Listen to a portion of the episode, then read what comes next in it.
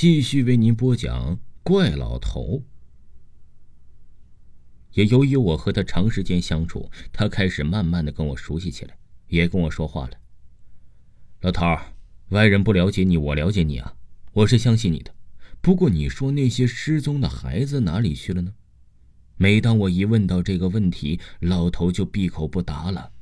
可是村里的小孩还在失踪，没有停下来。警察虽然证实怪老头不是掳走孩子的人，可是村民们不这么认为。他们就打定主意，认为怪老头啊把孩子藏了起来。求求你了，你就告诉我吧，求求你了。或许我把那怪老头逼急了，他那双白瞳看了我一眼，终于说道：“好吧，我告诉你，这件事啊，我本来不想说。你说，你说呀，勇子，我乃刘伯温的后人，占星卦卜对我来说也是家常便饭。”这些日子，我夜观星象，观察到天有异象。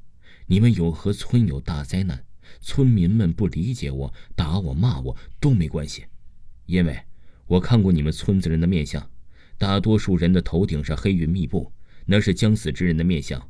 我没必要和这些将死之人计较，自然没有应他们。再说了，我这副尊容天生白瞳，出娘胎就是这样，我也怕吓坏了他们。我一听吓了一大跳，我知道这老头不简单，没想到啊，他还是刘伯温的后人。老头，你说我们村子有大灾难，那到底是什么大灾难呢？你能告诉我吗？怪老头不肯说，只说了一句：“天机不可泄露。”喂，这都什么时候了，你就说呗。大灾难了，也许你说了能救我们村子很多人呢。都说救人一命胜造七级浮屠。难道你就眼睁睁的看着我们村子的人死光光啊？你还算什么刘伯温后人呢？这怪老头叹了一口气，或许是我们的话触动了他，他点了点头。行，泄露天机就泄露天机吧。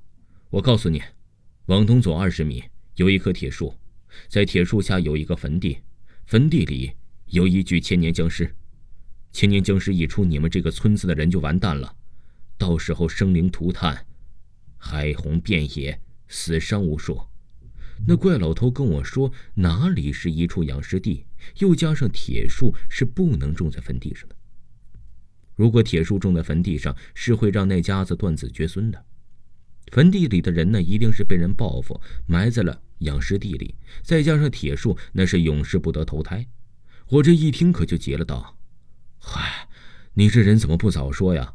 还是说那些小孩的失踪也跟千年僵尸有关？对，没错小孩的鲜血啊是最为纯正的，极具天地灵气。僵尸吸血后不出三日便会出事了。靠！好你个怪老头，你既然知道，为何不早点告诉我们？你们一直都认为是我吃了那小孩，说了也不会信呢。再说了，这都是天机。行了吧？现在已经这个样子了，我要去告诉村民。接下来呀，我集结村民，把这件事告诉大家。可是大家竟然不相信，嘲笑我。哼，这个世界上哪有什么僵尸？勇子，你是不是看僵尸片看多了？村长，我说的都是真的。如果你不相信，跟我一起往东走，找到那块坟地，挖开坟墓，就知道我说的真假了。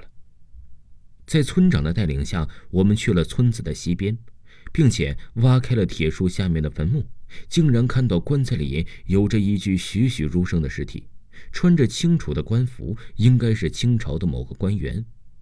这具尸体的皮肤上失去了水分，脸上的沟壑千沟万壑，像捏皱的橘皮，指甲长出了十指长，又黑又长又锋利。而且呀，在大黑棺材里还有不少小孩的尸体。不过，他们已经被僵尸吸干了鲜血，成为了一具僵尸。此事一出啊，大家终于相信了我的话，也证明了怪老头的清白。大家纷纷跪拜，请求怪老头去驱逐僵尸。最终啊，怪老头无奈之下，只好硬着头皮去驱除僵尸。他放了一把漫天大火，把僵尸烧掉了。那晚上，火光把半边天空渲染的绯红，天上的星象也因此改变。僵尸被怪老头灭掉之后啊，我们村子里的人终于活了下来。不过我却看到不少黑气聚集在那怪老头头顶之上。不久后，怪老头暴毙而亡，死后沦为食尸畜生，只因为他泄露天机。我跪在怪老头的坟前痛哭：“老头儿，都说不好，你本该好好的活着，我偏偏要你去除僵尸。现在好了，你死了，那些村民们活了下来。”可是他们不记得你的恩德，根本不来祭拜你，我也少了你这个好朋友。树杈上的乌鸦冲着我叫了两声，飞在我的肩头上，轻轻用翅膀给我擦拭眼泪啊。听众朋友，怪老头就给您讲完了，请您继续收听。